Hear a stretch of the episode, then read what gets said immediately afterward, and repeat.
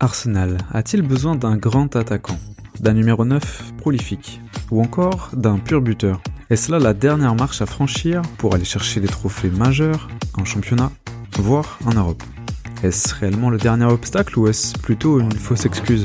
C'est ce que nous allons tenter de voir dans le dernier épisode d'Artir.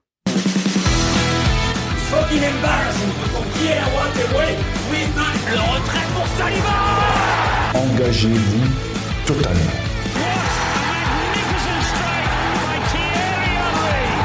Arsenal is back Artir, le podcast. Bonsoir et bienvenue dans ce premier épisode d'Artir, le podcast. Je suis Thomas Decamp et c'est avec un grand plaisir que je vais animer ce podcast en la compagnie de Florent Martinez de Temps Additionnel. Comment tu vas Florent? Écoute, salut Thomas, très très heureux de faire partie de ce projet, de ce podcast. Je pense qu'on va se régaler à parler d'Arsenal et puis d'autres d'autres euh, sujets autour de ça. Donc euh, vraiment très heureux et puis euh, la pêche pour parler un peu du sujet du jour.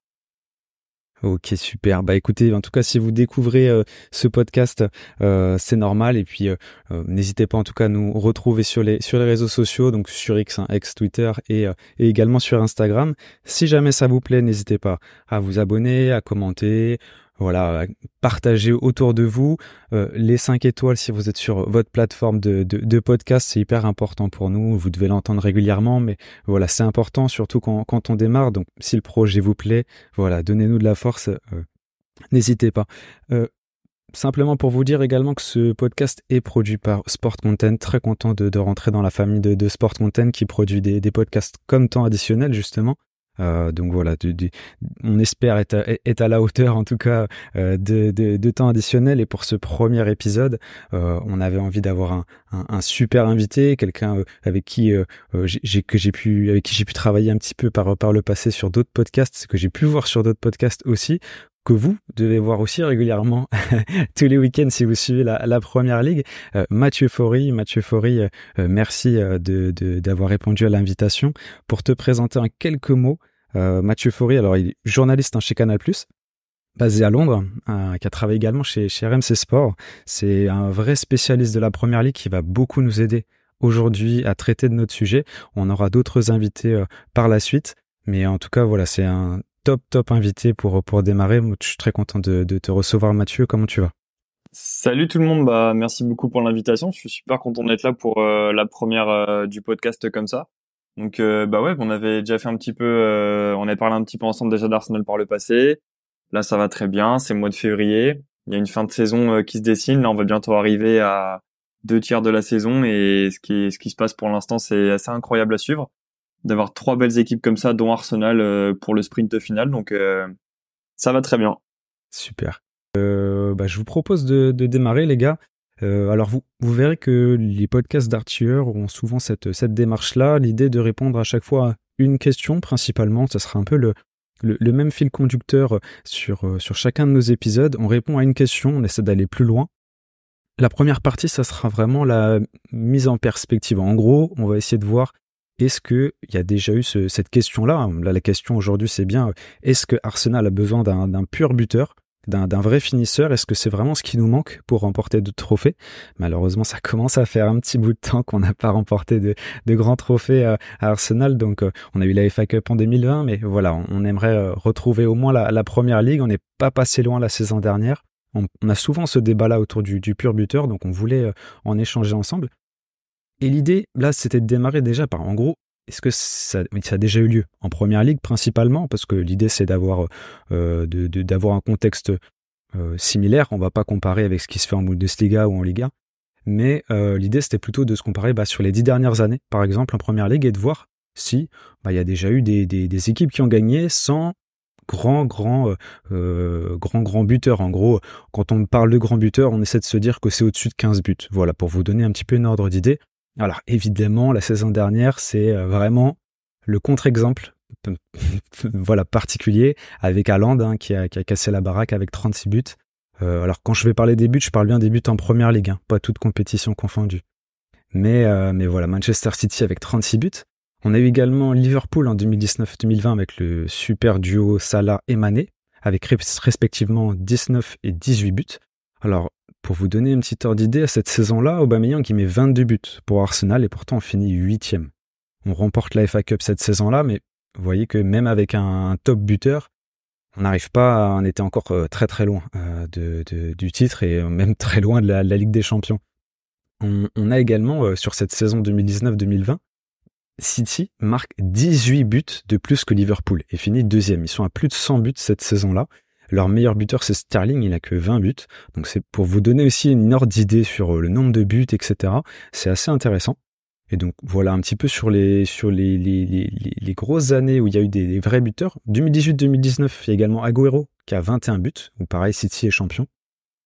Et puis pour vous donner quelques exemples de, contre-exemples finalement, euh, est-ce qu'il y a eu déjà eu des, clubs qui ont remporté la première ligue sans pur buteur? Eh ben il y a deux années, figurez-vous, il y a pas si longtemps que ça, en 2020-2021 avec euh, euh, City encore City, ils en ont gagné quelques-unes quand même ces derniers temps.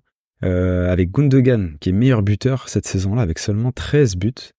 Cette saison-là, ils marqueront que 83 buts, mais resteront, ils seront champions. Cette saison-là, pareil, Obama claque 22 buts et en finit cinquième. Et Salah et Mané sont à 22 buts chacun cette saison-là, ils finissent que deuxième. Donc c'est assez intéressant. Et la saison suivante, 2021-2022, là c'est Kevin De Bruyne qui est meilleur buteur avec 15 buts. Bon, bah là, cette saison-là, par contre, le Manchester City est la meilleure attaque et ils sont 99 buts. Donc voilà, pour vous donner un petit peu euh, euh, des, éléments autour de ça, euh, nous, sur les dernières saisons avec Arsenal, on a eu deux fois meilleur buteur Obama avec 22 buts, en tout cas au-delà de 15 buts, on va dire.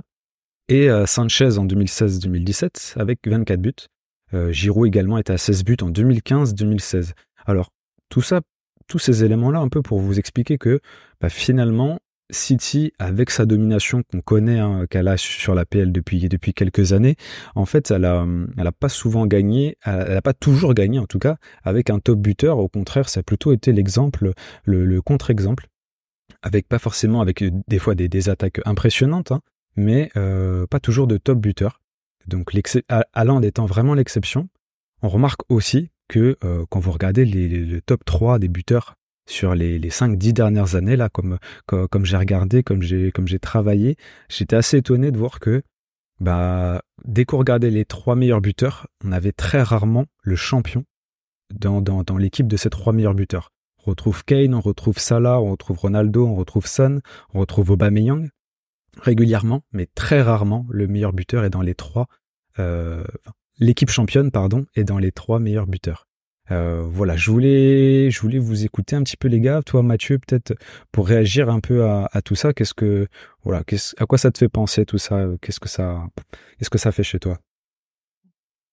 Bah, c'est vachement intéressant comme question parce que le, débat du grand buteur en première ligue, c'est vrai qu'il est quand même dominé par les purs avant-centres. Quand tu regardes sur euh, les, sur, euh, je regarde un petit peu les stats des 10, 15 dernières saisons, il y a que Mohamed Salah qui a fini, euh, qui était qui était donc pas un neuf pur et qui a terminé euh, meilleur buteur de première ligue euh, trois fois quand même. 2022, j'avais la stat, peut-être que tu l'as dit aussi, 2022-2019. D'ailleurs cette année-là, c'était marrant parce que ouais, deux, les deux meilleurs buteurs, deux des trois meilleurs buteurs à égalité, c'était des ailiers, ceux de Liverpool plus Aubameyang. Exactement. et puis c'est c'est même un débat, je trouve, qui va plus loin que que de buteur, ça, ça, ça, part dans un débat de système parce que quand tu as, as sorti la stat euh, qui est récente, mais ça m'a fait halluciner, de Gundogan qui est meilleur buteur de l'équipe championne en 2021 alors que c'est un milieu axial.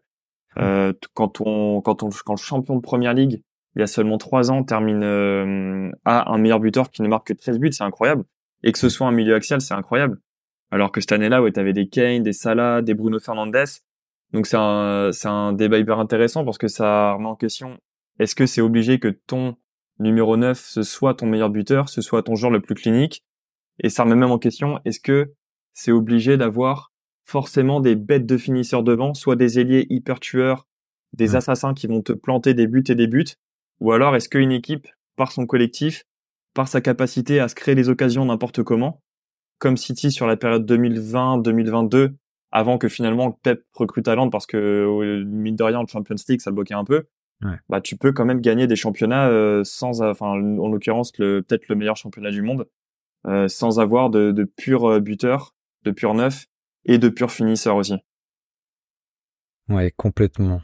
Euh, c'est vrai que moi je reviens sur le sur Kane par exemple, euh, Kane qui a fait plusieurs saisons à plus de 30 buts et euh, plusieurs fois ils étaient ils étaient même pas dans les deux trois premières places quoi. C'était assez impressionnant. Toi Flo, qu'est-ce que tu penses de ces de, de ces stats et de cette première intro déjà du sujet?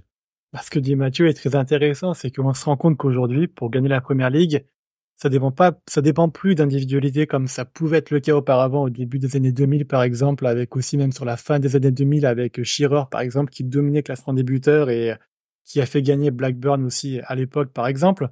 Aujourd'hui, le football a changé. Guardiola et Klopp sont arrivés et ont mis en place des systèmes, on va dire, qui ont permis de, de rendre les équipes les plus dangereuses possibles. Très vite, on s'est rendu compte, en fait, qu'en première ligue, peut-être un petit peu moins en Champions League, mais j'y reviendrai plus tard, que pour dominer et pour se maximiser au maximum la, marge de chance de gagner des matchs et de gagner le titre, ça va être de créer un système qui permet de tirer le profit d'un peu toutes les qualités des joueurs que tu as. Quand Liverpool gagne le titre avec Salah meilleur buteur, il a aussi un Mané et un Firmino qui sont absolument importants dans le système. On parle beaucoup de la saison de Salah à ce moment-là, mais on a aussi un Firmino qui marque pas beaucoup de buts, mais qui fait un travail monstre devant le but pour justement accaparer un petit peu les défenseurs adverses et donner des espaces à Salah qui derrière va finir tout ça. Pour City, pareil, bah, tout, tout le système Guardiola qui a été disséqué avec un Agüero off 9, ça a aussi permis à City de gagner des titres.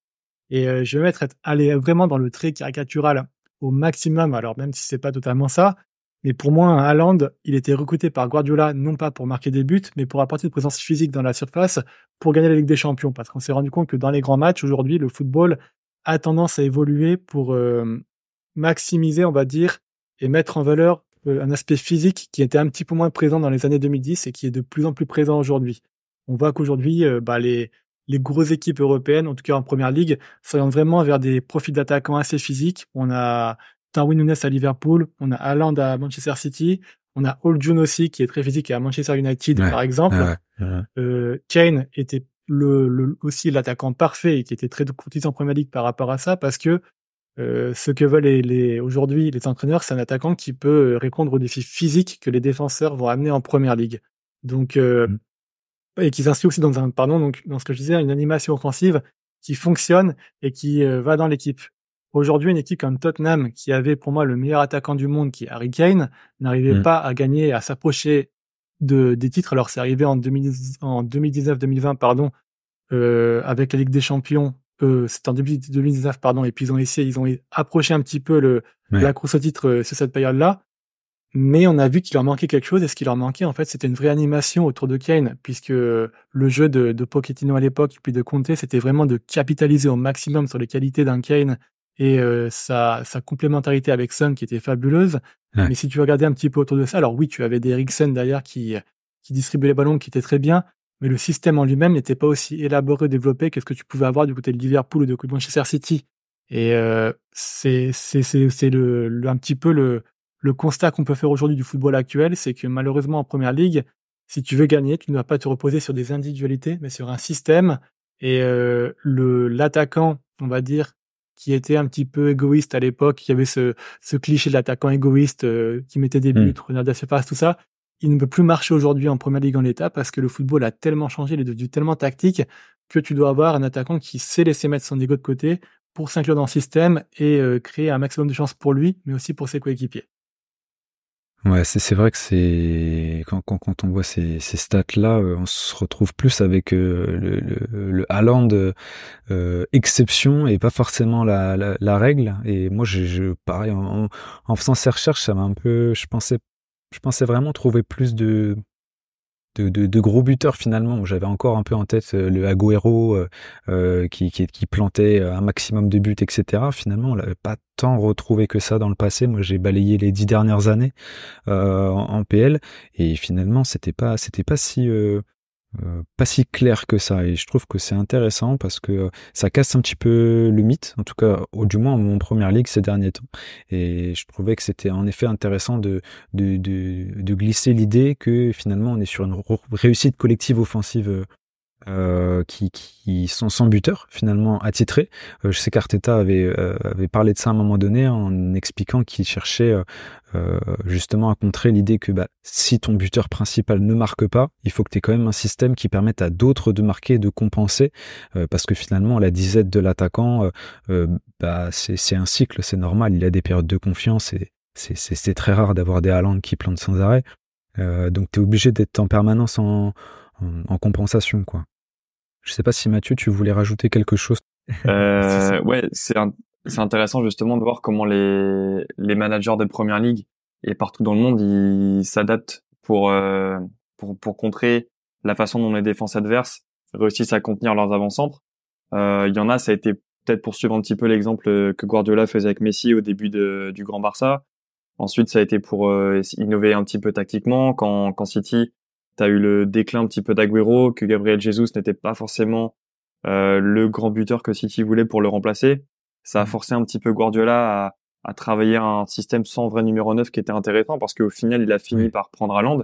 Mais comme on l'a dit, il y a eu ces deux titres en première ligue où t'es fini, où t'es meilleur buteur avec, euh, où t'es champion avec Gundogan meilleur buteur. Et là, c'était ouais super intéressant de voir comment comment des entraîneurs ils arrivent à garder leur équipe au plus haut niveau et comme tu l'as dit en fait réussir à plutôt que toujours mettre un avant-centre euh, sur orbite. Par exemple, on disait Messi des fois euh, quand il était euh, en faux neuf au Barça, on disait mais l'équipe le met dans les meilleures conditions. ce qui pas uniquement vrai, c'est Messi qui faisait des choses incroyables aussi. Mais c'est pas juste maintenant mettre un avant-centre sur orbite, c'est mettre toute l'équipe sur orbite pour créer des occasions de but multiples. Même même le City d'aujourd'hui, quand tu regardes, il y a Haaland qui est en pointe. Euh, mais Alvarez qui cette saison qui est énormément présent euh, dans la surface, qui vient se créer énormément d'occasions. Euh, c'est aussi mettre toujours les deux ailiers sur orbite pour qu'ils soient prêts à marquer dans la surface. Ce qui était hyper intéressant, c'était le Liverpool de Klopp avec euh, Firmino, puisque sur les trois attaquants, sur les sur sur les années dorées de, du trio euh, Salah, Mané, Firmino, j'ai pas exactement les comptes en tête, mais je pense que Firmino c'est celui qui aura mis le moins de buts parce que c'était parfois le un peu le, le faux neuf, le neuf et demi qui était très fort dans les dans la distribution, euh, dans les dans le jeu en une touche, dans les remises de la tête, et donc qui était parfait pour les services de Salah. Et c'est pour ça que Salah aussi finit trois fois meilleur de buteur de première ligue sur les dernières années. C'était l'ailier qui allait dévorer l'espace, et c'était lui qu'il fallait mettre sur orbite à la fin de à la fin des actions. Pareil pour Mané qui est co-meilleur buteur euh, de PL avec lui en 2019 du coup. Mais ouais, Firmino, il a jamais été, même s'il avait le numéro 9 sur le dos, et que c'était lui qui était le 9 dans le 4-3-3 de Klopp, c'était un œuf euh, qui s'était exporté un peu d'une autre façon. Et c'était hyper intéressant de voir comment euh, cette équipe a, a presque roulé sur euh, la Ligue des Champions et sur la Première Ligue pendant un ou deux ans, avec ce système, ce neuf qui décroche un peu plus, ce neuf qui est plus créatif, ce neuf et 10 à la fois. Parce qu'il y a pas mal d'équipes, je pense, qui ont, ont essayé d'évoluer comme ça, mais ça n'a pas donné des, des machines et des rouleaux compresseurs, compresseurs comme Liverpool l'a été sur cette période.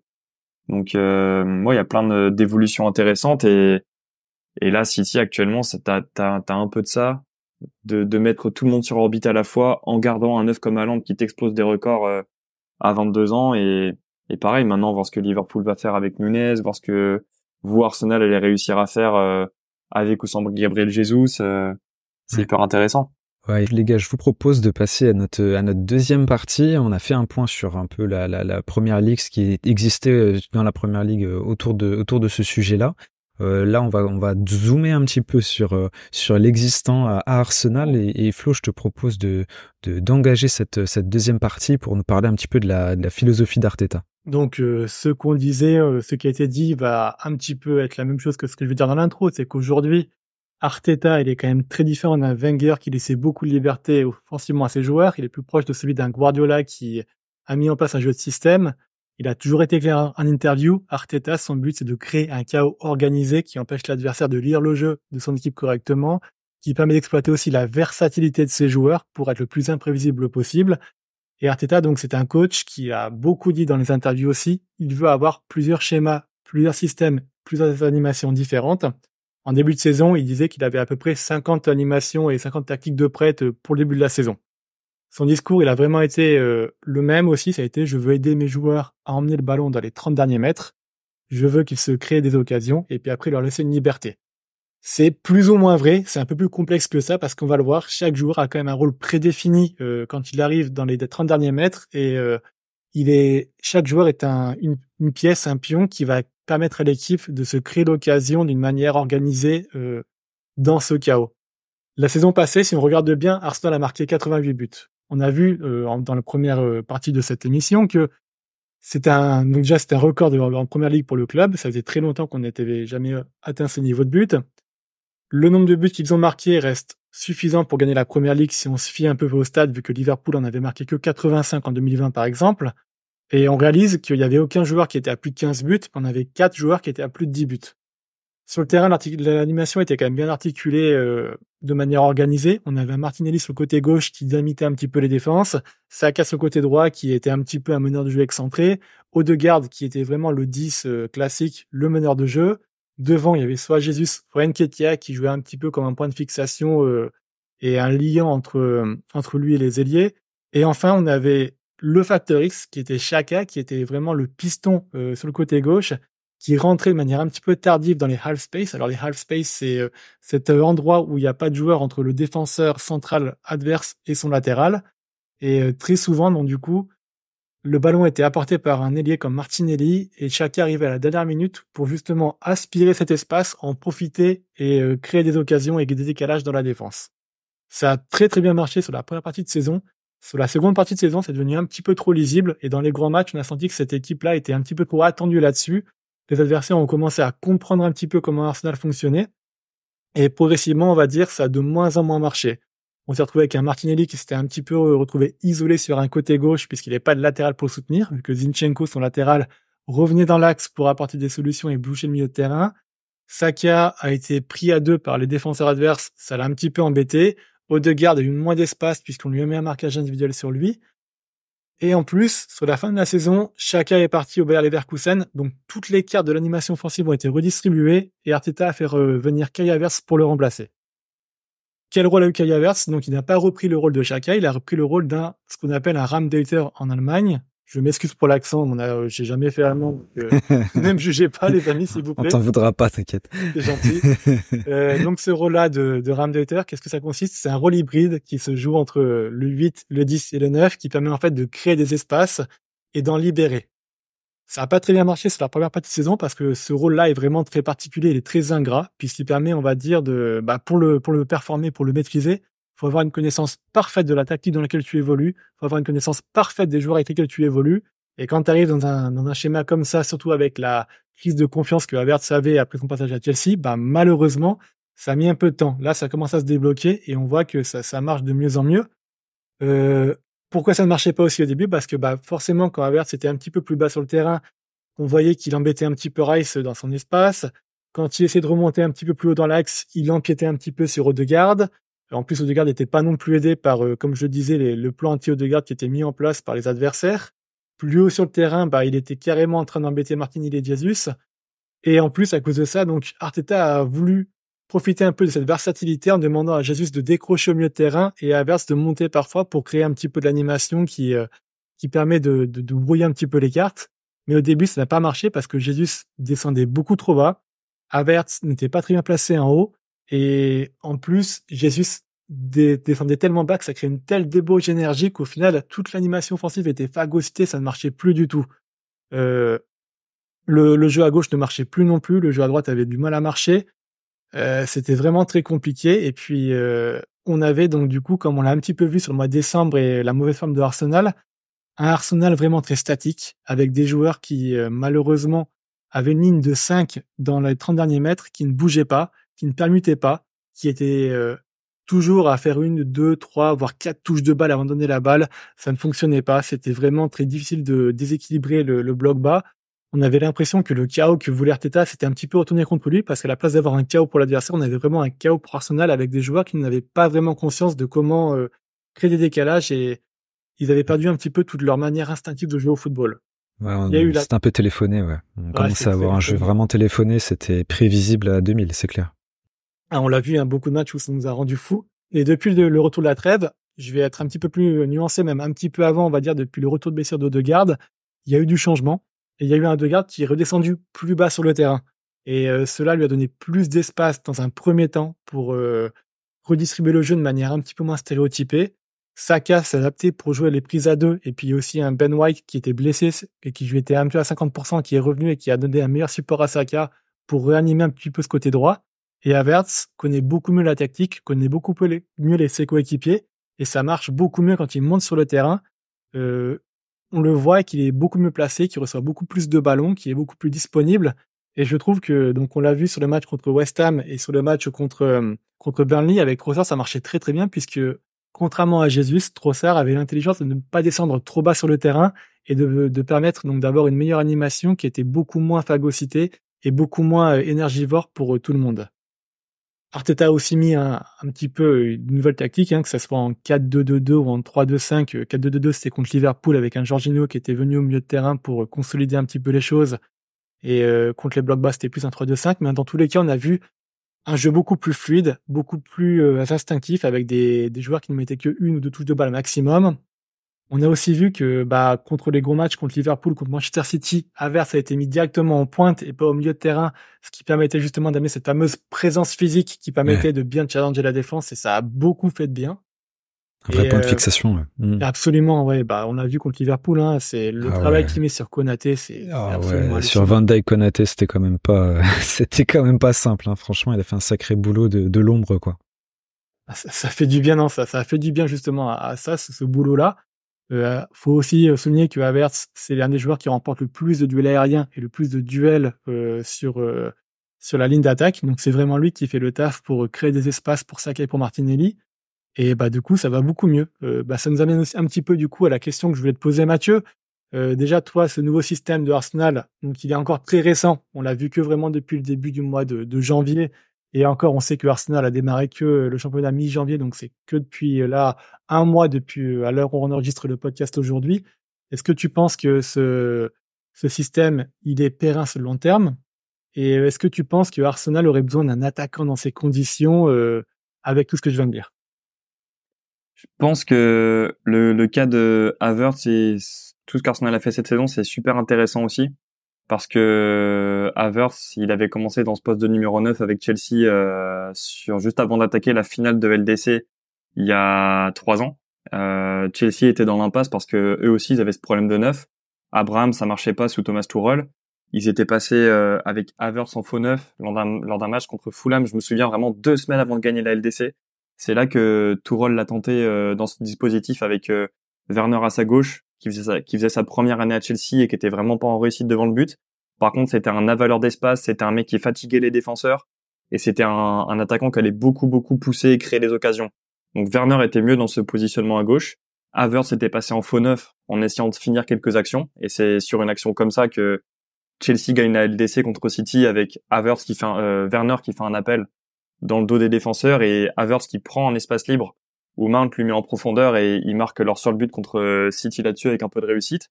Et après Havertz, du coup, il a un peu eu trop longtemps cette étiquette de, de faux neuf qui pouvait dépanner à Chelsea alors que vraiment ça avait fonctionné sur cette euh, finale de LDC. Mais il a traîné ça pendant un an, deux ans avec Chelsea puisque même l'an dernier avec euh, Lukaku qui était reparti à l'Inter, il a gardé ce, ce poste qui, lui, qui lui allait apparemment. Je pense que c'est pas son poste et Havertz, son, son poste, c'est celui qui commence à prendre de plus en plus à Arsenal actuellement mais que ouais quand quand quand Arteta a essayé de le, le mettre dans ce poste de faux neuf pour pallier aux indisponibilités de Jesus en première partie de saison, c'était pas c'était pas le la chose à faire pour Havertz, tu vois, il a été baladé au poste de numéro 8 à côté de Rice où tu l'as dit ça fonctionnait pas très bien euh, leur père à deux. Ensuite, il y a eu un petit peu ce poste euh, de, de faux neuf mais qui marchait pas qui, qui, qui marchait déjà pas trop à Chelsea. Havertz, c'est un joueur qui est ultra créatif, qui est hyper agile, qui a une bonne qualité de finition, mais pas pour un numéro 9 non plus. Je pense que c'est pas un vrai joueur de surface, même s'il est bon de la tête également. Euh, le mieux, c'est de le laisser dans une dans une zone entre Rice, Odegaard, où il va être assez libre, où il va aller un peu à gauche. En début de saison, il était quasiment fantomatique sur euh, sur des matchs. Tu voyais qu'il n'arrivait pas vraiment à aider défensivement, qu'il n'avait pas un apport d'un numéro 8 à côté de Rice comme Chaka et Partey pouvaient le faire dans la saison dernière. Et là, ce qui est très fort quand même pour vous, c'est que vous soyez dans la course au top 3 en ayant eu à la fois Odegaard absent sur une partie de la saison, Havers qui était fantomatique, qui trouvait pas ses matchs, Jesus qui a été absent. Et là, je pense que les trois, en espérant que Jesus va revenir, euh, de façon un peu plus permanente au poste de neuf, que les trois atteignent leur rythme de croisière. Je pense qu'Odegaard, il est déjà depuis son retour. Euh, si Jesus pouvait revenir, même si là, Trossard, euh, dans l'intérim, il est très bon aussi. Euh, plus Havertz à côté qui, qui je pense, enfin, pour la première fois depuis qu'il est arrivé en première ligue, euh, depuis qu'il a quitté le Bayer Leverkusen, donc, il retrouve un poste créatif au milieu de terrain où il est assez libre, où il a un coach qui lui correspond bien, où il peut faire la jonction entre le, le milieu de terrain et l'attaque. Il a, il a ce rôle de 8, 10 créatif. Ça, je pense que pour vous, Arsenal, c'est parfait. Après, je pense que ça dépend aussi de la capacité à Rice à enchaîner les matchs. Je pense que si jamais vous perdez Rice, c'est très compliqué d'organiser l'équipe euh, comme elle l'est actuellement. Mais bon, je le souhaite pas, bien sûr, parce que pour l'instant, je trouve que euh, l'équilibre offensif d'Arsenal, il est merveilleux. Tu vois, t'as as, ce Rice qui arrive à te tenir le milieu de terrain, t'as Zinchenko qui vient l'aider un petit peu, euh, t'as les montées de White qui viennent l'aider un petit peu à droite. Et tout ça, ça permet aux joueurs d'être, aux joueurs offensifs d'être super créatifs. T'as, t'as Saka en ce moment, il est incroyable. Martinelli, c'est, c'est de mieux en mieux sur la deuxième partie de saison. Je l'ai trouvé un peu discret sur la première par rapport à l'an dernier. Plus au milieu de tout ça, Havertz et Odegaard. Si vous, si vous pouvez continuer à avoir tous vos joueurs offensifs comme ça qui sont libérés pour créer justement cette espèce euh, d'écosystème, d'équilibre offensif et tactique euh, qu'Arteta essaie de développer depuis 3-4 ans, ça peut devenir incroyable. Et après, tout ça, il, il suffit plus que d'avoir un numéro 9. Jesus, j'espère s'il peut, s'il peut revenir de blessure euh, de façon un peu plus permanente. Et au pire, euh, Trossard ou alors une recrue, une recrue dans le futur. Mais Trossard, je trouve qu'il fait un très bon intérim. Et Jesus, j'espère vraiment qu'il va revenir de, de blessure parce que sur la première partie de saison dernière, c'était merveilleux. Je me souviens les matchs à l'extérieur contre Bournemouth où vous gagnez 3-0, t'avais tu c'était un Jesus comme on l'avait même pas vu à Manchester City. C'était c'était à la fois de l'art c'était très fort dans la finition ça marquait. Donc ouais je trouve que vous avez développé un écosystème offensif qui est je suis pas supporter d'Arsenal hein, qui est qui est magnifique à regarder depuis quelques mois. Et j'espère que ça va continuer comme ça. Hmm. Ouais, complètement c'est vrai que, que malheureusement le jeu de le jeu de Jesus c'est est, dépendant hein, de sa forme physique. Il a une telle débauche d'énergie que si physiquement il est pas totalement euh, pas totalement à fond, bah c'est c'est vrai qu'il est il est un petit peu en dessous et puis il peut perdre confiance à certains moments euh, de, de, de, devant le but. C'est vrai qu'il dépense tellement d'énergie qu'au bout d'un moment, euh, quand il arrive devant le but, s'il est cramé et qu'il est pas bien dans, ses baskets physiquement, ça, se voit tout de suite quoi. Est beaucoup plus pénalisé que, que, d'autres joueurs. ce que je voulais rajouter, c'était que euh, alors, j'ai vu alors, je suis vraiment désolé, hein, s'il y a des germanophones qui écoutent euh, pour la prononciation de c'est, on est vraiment désolé, mais, mais en tout cas, ce, ce, poste-là, c'est, je, je, cherchais un peu des équivalents ailleurs euh, pour essayer de comprendre un peu ce poste-là quand j'ai vu que, que, Florent en parlait. Et en fait, j'ai trouvé Thomas Müller, et moi, je suis un grand fan de Thomas Müller, j'aime beaucoup ce joueur-là.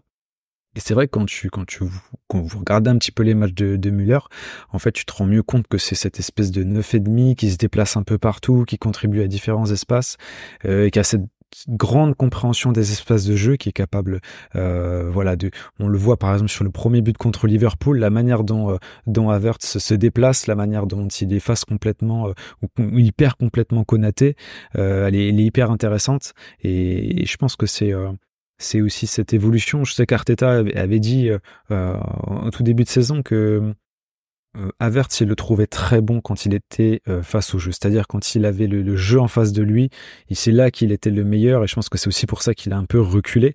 Mais voilà, on voit bien que finalement son, son, son jeu c'est d'être très très libre et c'est cette liberté qui fait que comme il se positionne et qu'il commence à mieux comprendre aussi les mouvements de ses partenaires, bah, il, s'éclate un peu plus et puis voilà, il retrouve un peu la, confiance. Je pense que Arsenal est une bonne équipe quand on est en mal de confiance. On a récupéré des joueurs comme comme Jesus, comme Zinchenko, comme d'autres. Euh, qui n'étaient pas qui pas forcément meilleurs de leur forme ça a pris un peu de temps mais je pense qu'il va nous j'espère qu'il va nous le qui, qui, va compenser un petit peu tout ça en nous aidant sur cette fin de saison euh, Flo, est-ce que tu voulais rajouter quelque chose sur cette deuxième partie avant de euh, d'enchaîner avec notre dernière notre dernier chapitre? Juste pour revenir sur ce qu'a dit Mathieu, puisque c'est très intéressant, il a souligné que sans Rice aujourd'hui, on perdait notre équilibre, et il a totalement raison. Ouais. Et euh, c'est pas aujourd'hui le seul dans ce cas-là. J'ai l'impression que si aujourd'hui, si demain en plus de Rice, tu perds par exemple un Saka ou un Martinelli. on va pas parler de malheur, hein. on va pas parler de malheur trop ce soir. on a réussi à, trouver, comme le dit très bien Mathieu, cet équilibre offensif qui fonctionne et qui permet à Arsenal d'être de nouveau plus offensif et plus fluide dans son animation. Mais aujourd'hui, euh, donc on parle beaucoup de recruter à neuf. On se rend compte quand même qu'attention, il n'y a pas que le poste de neuf qui est léger, il y a aussi les postes d'ailier et les postes au milieu de terrain qui sont un petit peu légers. Il faut garder ça en tête à l'heure actuelle où euh, on voit des sommes un petit peu astronomiques, on va dire, qui commencent à, apparaître sur le mercato d'été pour certains numéros 9. Et après, là, là où l'avantage que vous avez par rapport à l'an dernier au niveau de la richesse de votre effectif, c'est que je parle de l'absence de Rice, mais imagine tu as enfin le retour de blessure de partie. Euh, tu mets à côté de lui un Jorginho qui, qui, qui peut te peut-être le faire les mêmes matchs qu'il t'a fait contre Liverpool. Si tu retrouves ce milieu à deux, Partey et Jorginho que tu avais des fois l'an dernier, puisque c'était toujours ça, un 4-2-3-1 avec euh, deux milieux bien solides, euh, Chaka et Parti, peut-être que ça peut te, te pallier des éventuelles blessures de Rice. Mais après, vu comment vous êtes parti, bien sûr, je vous souhaite de juste continuer avec euh, Rice comme ça qui tient la baraque et qui pourrait être bouffé euh, des milieux de terrain lui tout seul. Hmm. Et qui, ouais, c'est juste parce que vous avez un, un écosystème offensif qui est merveilleux pour l'instant. Donc, mais vous avez quand même un effectif plus riche que l'an dernier. Tu sens que en cas de blessure, pour jouer sur tous les tableaux, t'es un peu moins dépendant du même 11, tu vois. Après, euh, ouais, je pense que vous avez encore des, individualités très difficiles à remplacer. Par exemple, si, si tu perds Saka, c'est très compliqué. Euh, au de garde, pareil. Mais ouais, vous avez quand même un effectif euh, plus dense. Ouais, ouais, complètement. C'est vrai que c'était une des, des, priorités de d'Arteta euh, ces derniers mercato, c'était vraiment doubler les postes avec des avec des joueurs. Euh, bah, Rice, c'était pas pour doubler, hein, c'était vraiment pour avoir euh, pour l'avoir en titulaire. Mais euh, mais c'est vrai qu'on a eu, on continue de garnir un peu ces, ces, ces doublures. Retrouvez la suite et la fin de cet épisode dès la semaine prochaine sur vos plateformes d'écoute. En attendant, n'hésitez pas à vous abonner si ce n'est pas déjà fait, à activer la cloche et à indiquer les 5 étoiles si cet épisode vous a plu. À très vite.